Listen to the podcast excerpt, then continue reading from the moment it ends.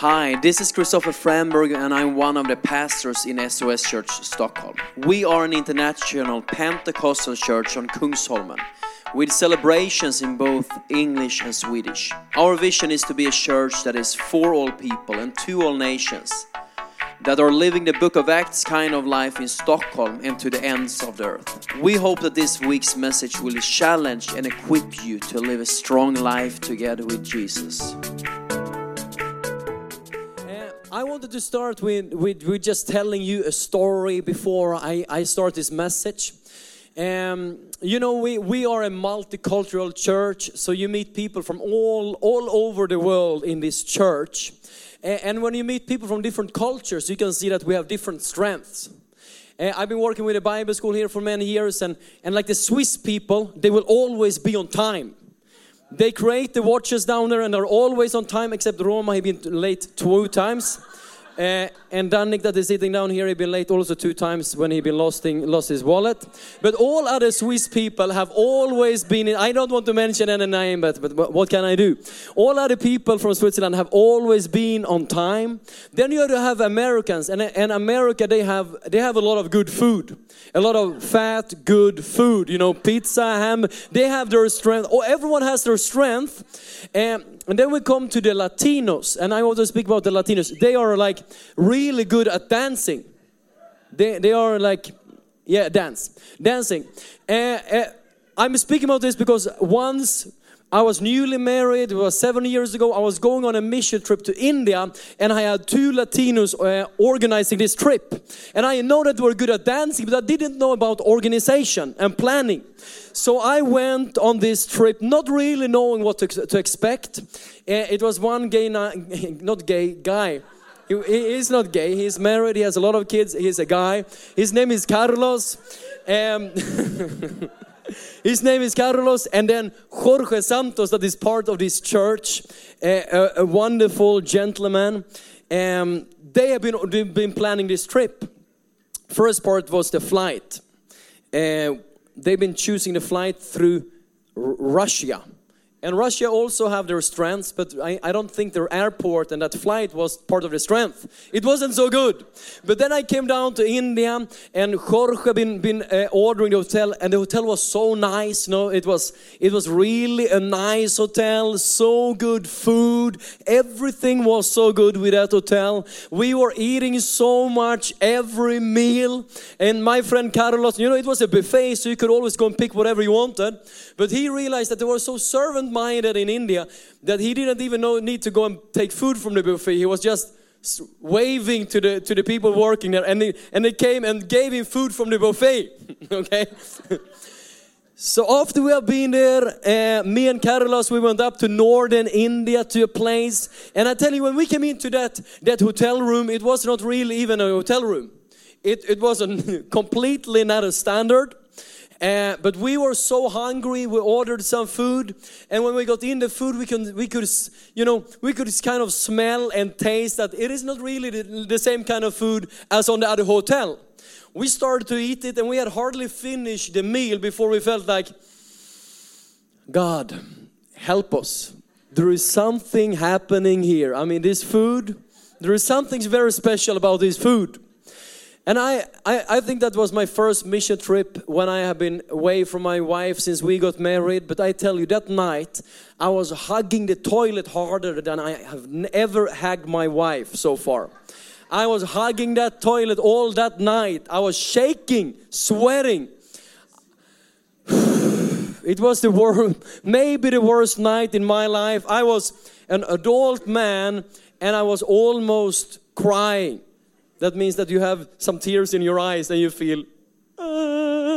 I was laying in bed shaking that whole whole night, couldn't sleep. In the morning we we we had decided okay the next day we will have a fast and prayer.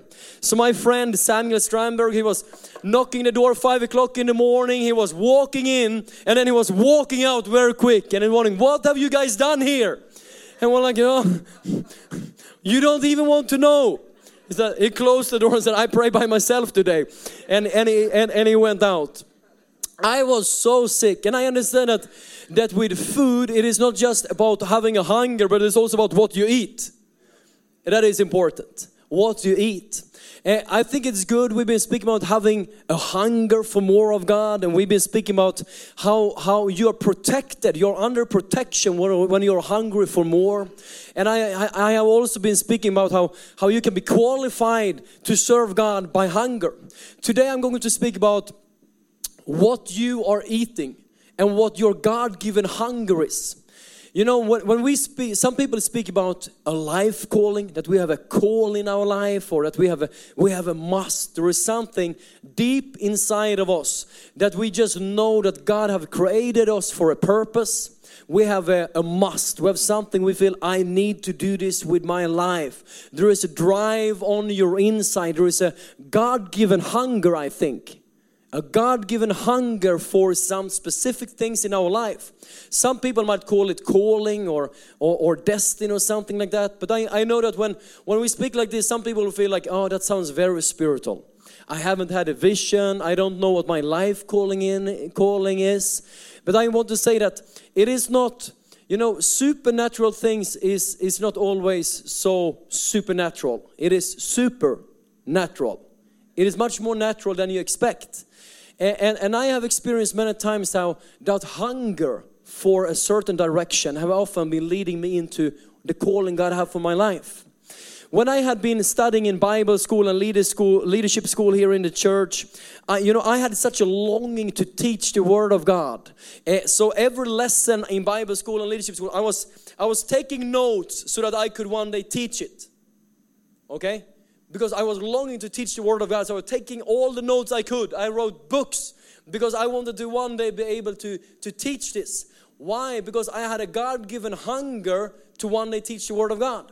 When I was done with the Bible school, I felt like I, I want to stay, I want to continue. So I, I started to just serve in Bible school. I was doing administration, I was doing the finances, I was translating. I did everything you can ever imagine on the Bible school. I served in all areas.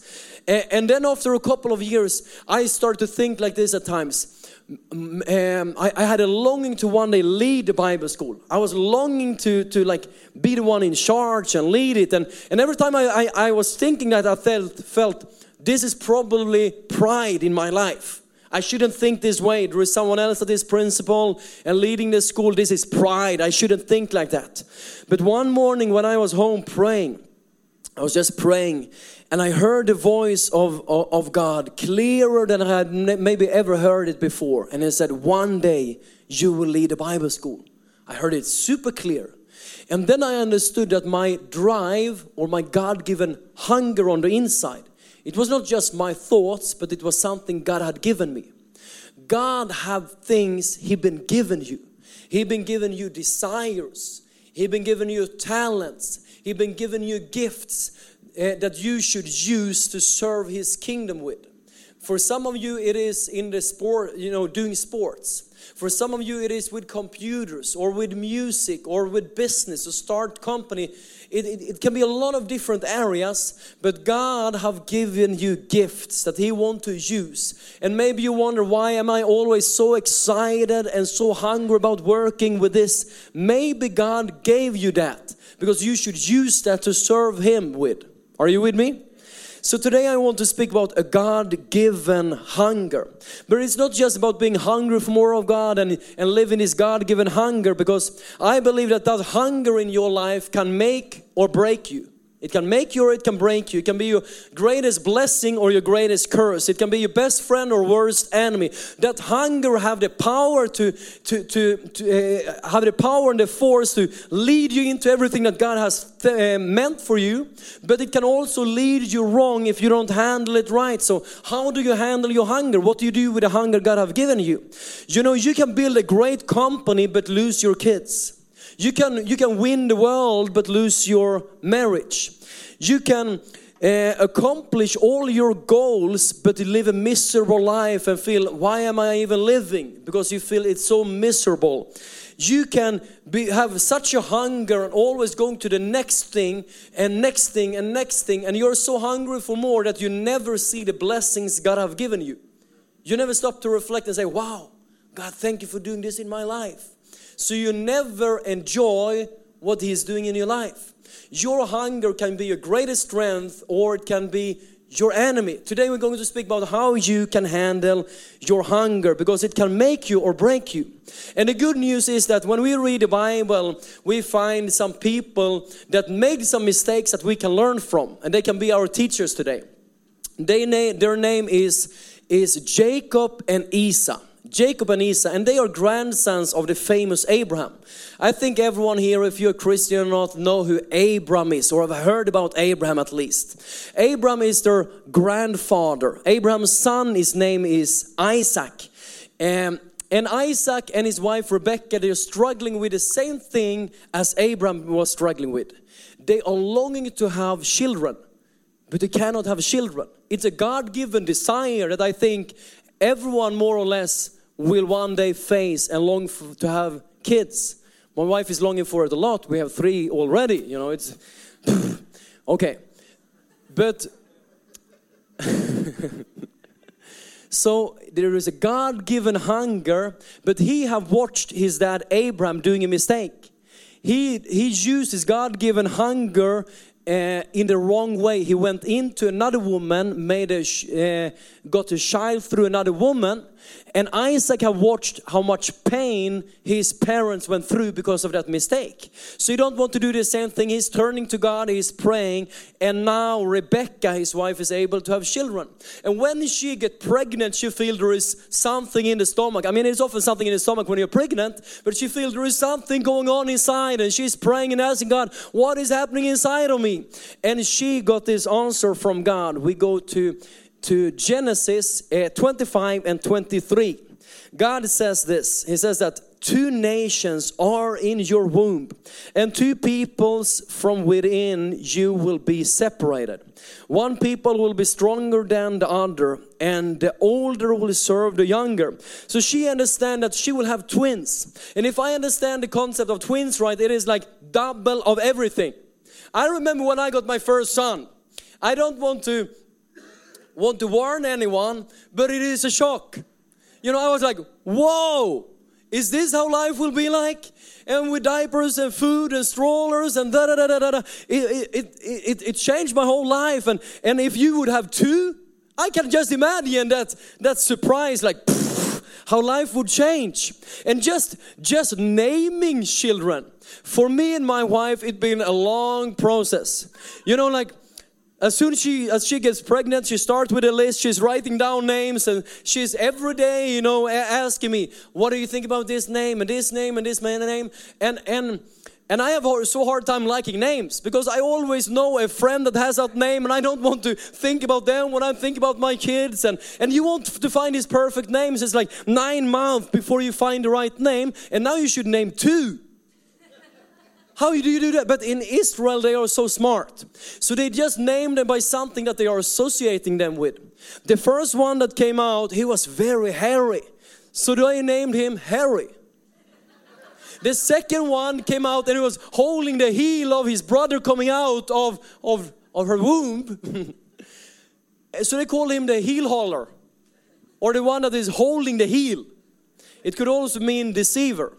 So here is uh, Isa, and Jacob. It is their Hebrew name. Isa is the hairy, and Jacob means the one that is holding the heel or the deceiver. That is their name. I mean, they're pretty smart. And Isa is the firstborn, and that is a big deal in Israel for 3,800 years ago. Because the firstborn son was going to be the head in the family, the headman or the, the in, in charge of the family in the future and the priest in the family. But he was also going to have a double portion of the inheritance. And that was a big deal when your dad was Isaac, that was super rich. So that means that you would have millions and millions more than your siblings today, today if you measure, compare it with today. And not just that, the third thing that you got if you were the firstborn was that you also get the inherited blessing that God once upon a time gave to Abraham. And that was not a small blessing, my friends. He'd been telling Abraham that I am going to make a new nation out of you, and everyone that is blessing you, I will bless. And everyone that is cursing you, I'm going to curse. And all people living on the whole earth is going to be blessed through you. I mean, it's not a small blessing. And that means that the firstborn son is going to inherit all of this. Okay, so it's a big, big thing. Esau and Jacob has this promise over their life that one day a people or a nation is going to come through them. And I would go, I, I would call that their God-given hunger. You can call it calling, you can call it destiny, or you can call it a God-given hunger. They were always going to feel this is what I'm made for. This is the reason why I'm created and put in this earth. A new nation, a new people is going to come through me. That is their God given hunger, and that is what they are longing for. If we speak about us as a church, uh, we have received a vision from God. We have received a God given hunger. Um, and, and, and that hunger is always something, it, it is a direction. It's not really a destination, it is a direction for us as a people. And we have the vision to be a church that is for all people, to all nations that is living the book of acts kind of life in stockholm and to the ends of the earth that means that we have something inside of us that is, is speaking about multiplication. We are longing to plant more churches. We are longing to impact this city. We are longing to see thousands of people coming to this church and be saved through this church. We are longing for the day when we are baptizing 50 60 70 people on a sunday. We are longing for the day when we have life groups in every part and area of this city and in every suburb. We are longing for that day when we can speak into this nation and speak into this city. We are longing for that day. We are longing for more because God has placed a vision inside of us. He has been giving us a God-given hunger that will continue to kick inside of us until we see it complete. Because God has something more. That means that we will never be satisfied with anything less. We are longing for that day when people are coming from all over Sweden just to receive their miracle because they know that we believe in the power of God. They know that we are praying for the sick. We know that they know that we're casting out demons and living the book of Acts in His church right?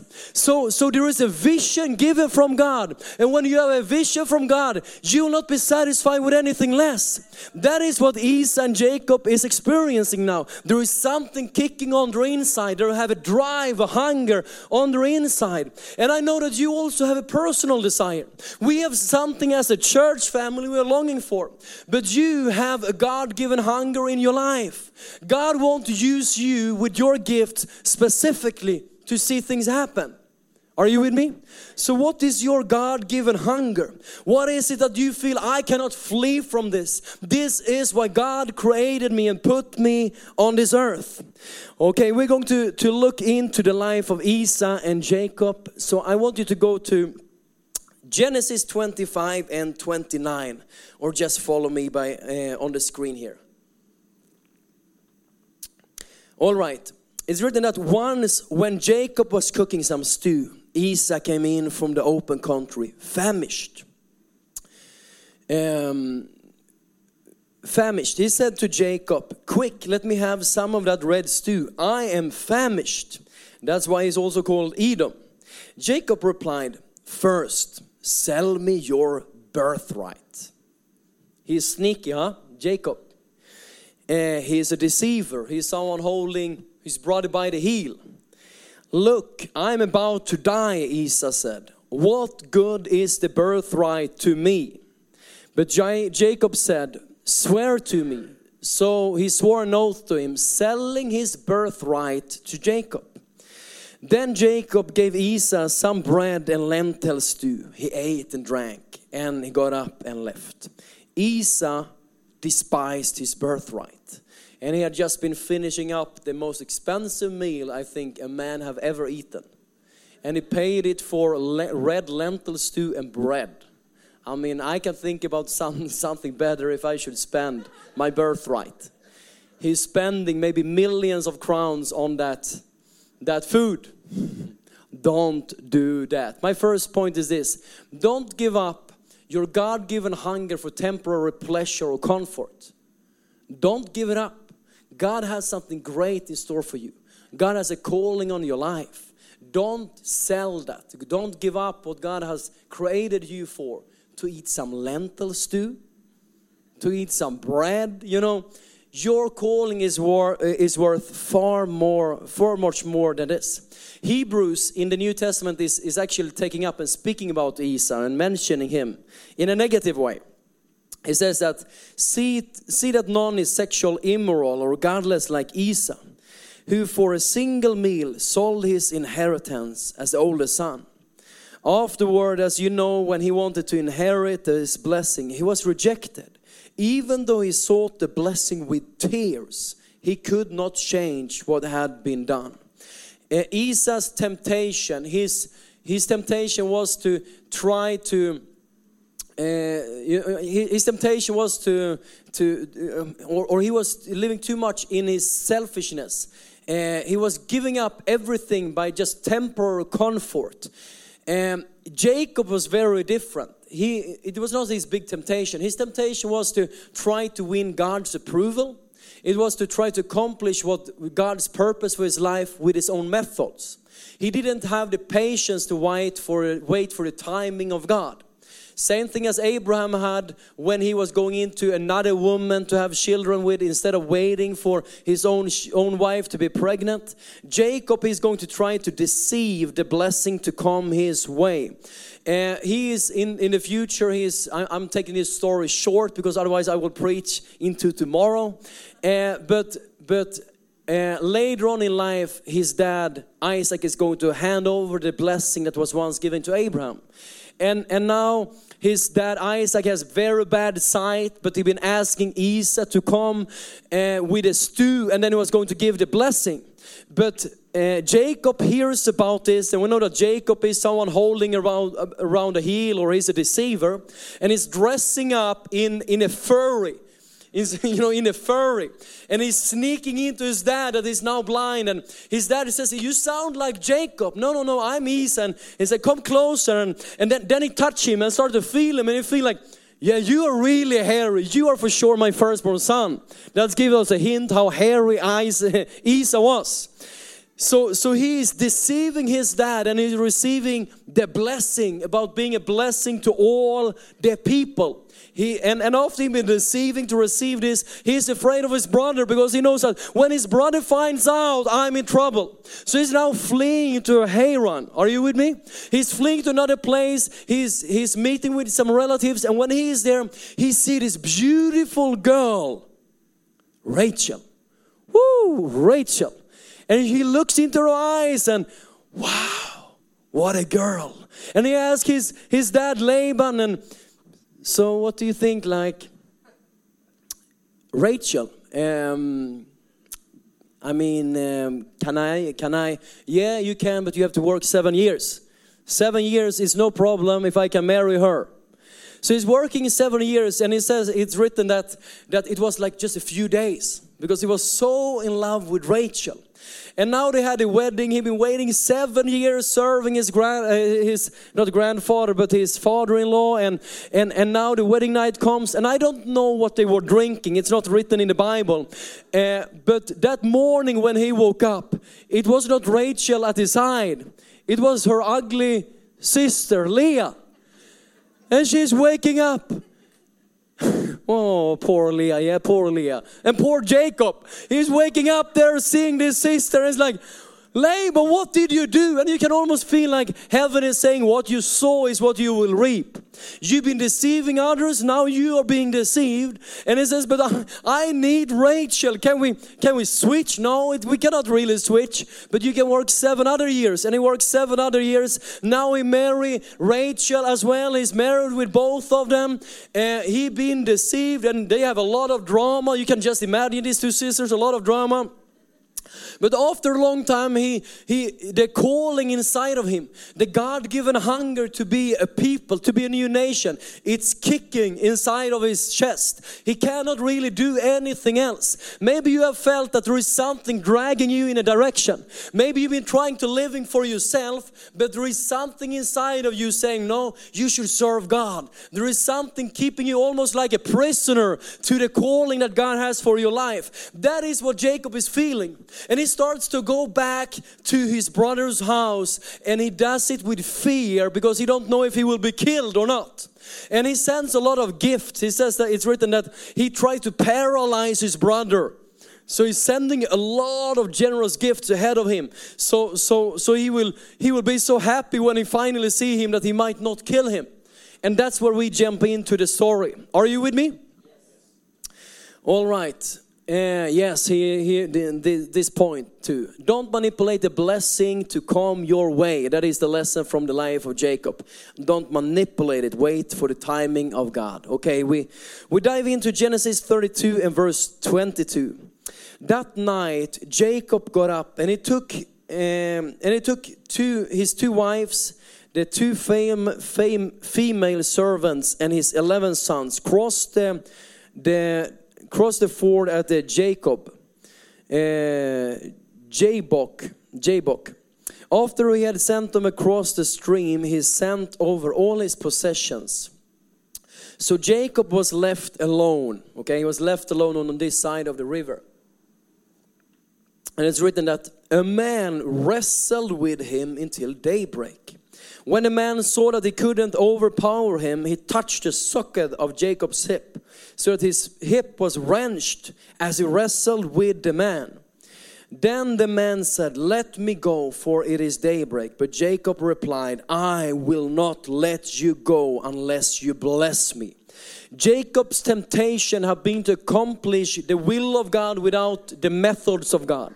His temptation had always been to try to accomplish his calling by himself. But he have tried that and he have he been eating the fruit of it. He been working extra. He been suffering from being a deceiver. But now when he meets with God and is wrestling with God, he's saying, I will not let you go until you bless me. Because he have learned that the blessing of God will take me further, uh, further than anything else. It is not worth to live the life without the blessing of God. It is the blessing of God that makes the difference in my life. So he's holding on to God. And today I think that we as a people, we will take hold of God and we say, God, I'm, I, I don't let you go before you bless me. I want your blessing more than anything else. I don't want to try to accomplish my life in my own power or in my own strength, but God, I want your blessing. And he's holding on to God here. And then it's written in verse 27. The man asked him, What is your name? Jacob, he answered. Then the man said, Your name will no longer be Jacob, but Israel, because you have struggled with God and with humans and have overcome. Jacob said, Please tell me your name. But he replied, Why do you ask about my name? And then he blessed him there.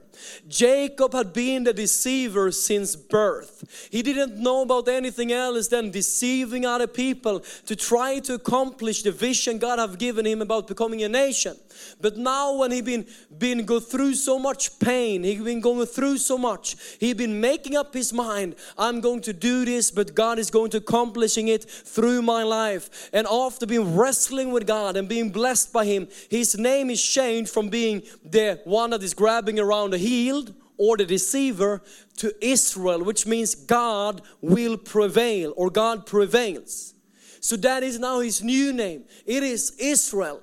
God prevails. There is something that is happening in our in our life when we've been wrestling, we've been going through life and we realize I cannot do this by myself. I cannot fulfill my God given destiny uh, uh, by my own power, but I need God to bless me if I should ever enter into what God has for me.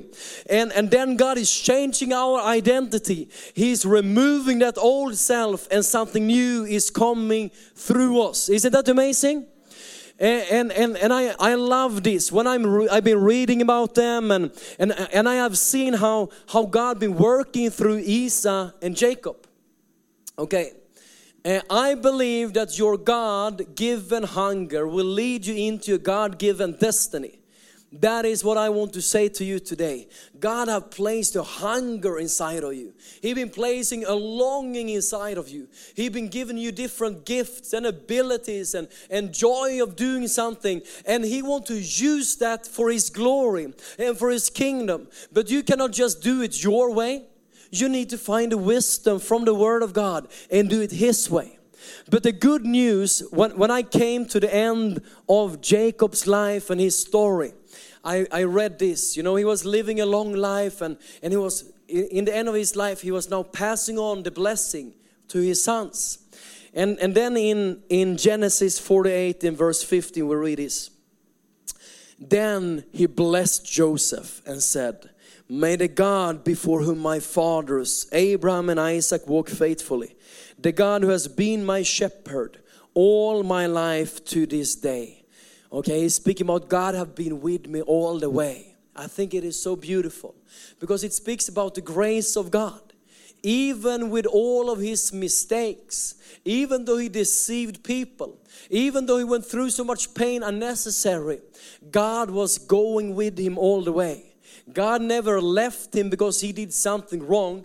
God stayed with him and tried to guide him right. And in the end of his life, he was able to look back and say, Wow, I ended up in what God have called me to.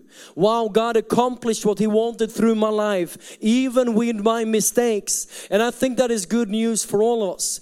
Because if we should be honest, sometimes we have all, all been having a little bit of Jacob and Esau in our life. I think all of us sometimes been falling for temptation and we've been eating that, that, that stew, that vegan food, that lentil stew, even when we shouldn't have done that.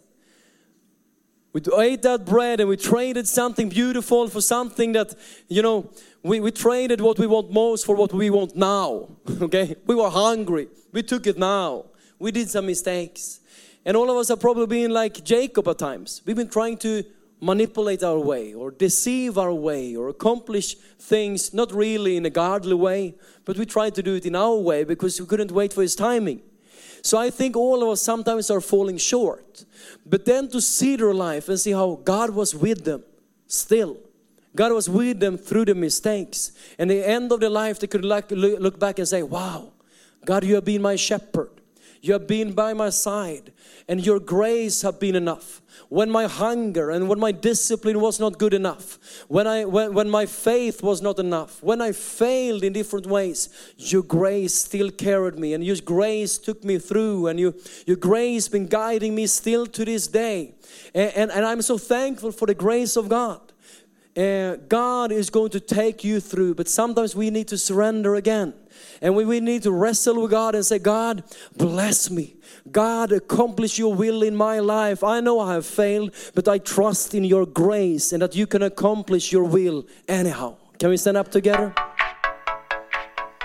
You have been listening to a podcast from SOS Church Stockholm. If you want to know more about the church or have information about our Bible school and leadership academy, go online to soschurch.se. We hope to see you soon at a celebration here in Stockholm or at one of our daughter churches in Gothenburg or Malmö. Have a wonderful week.